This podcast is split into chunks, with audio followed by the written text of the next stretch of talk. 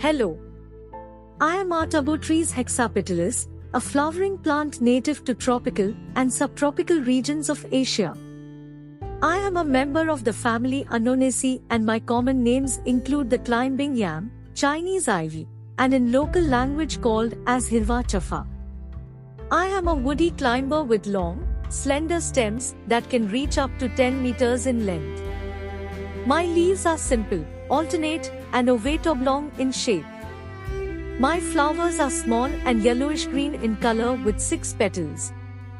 They are arranged in umbels at the end of my branches.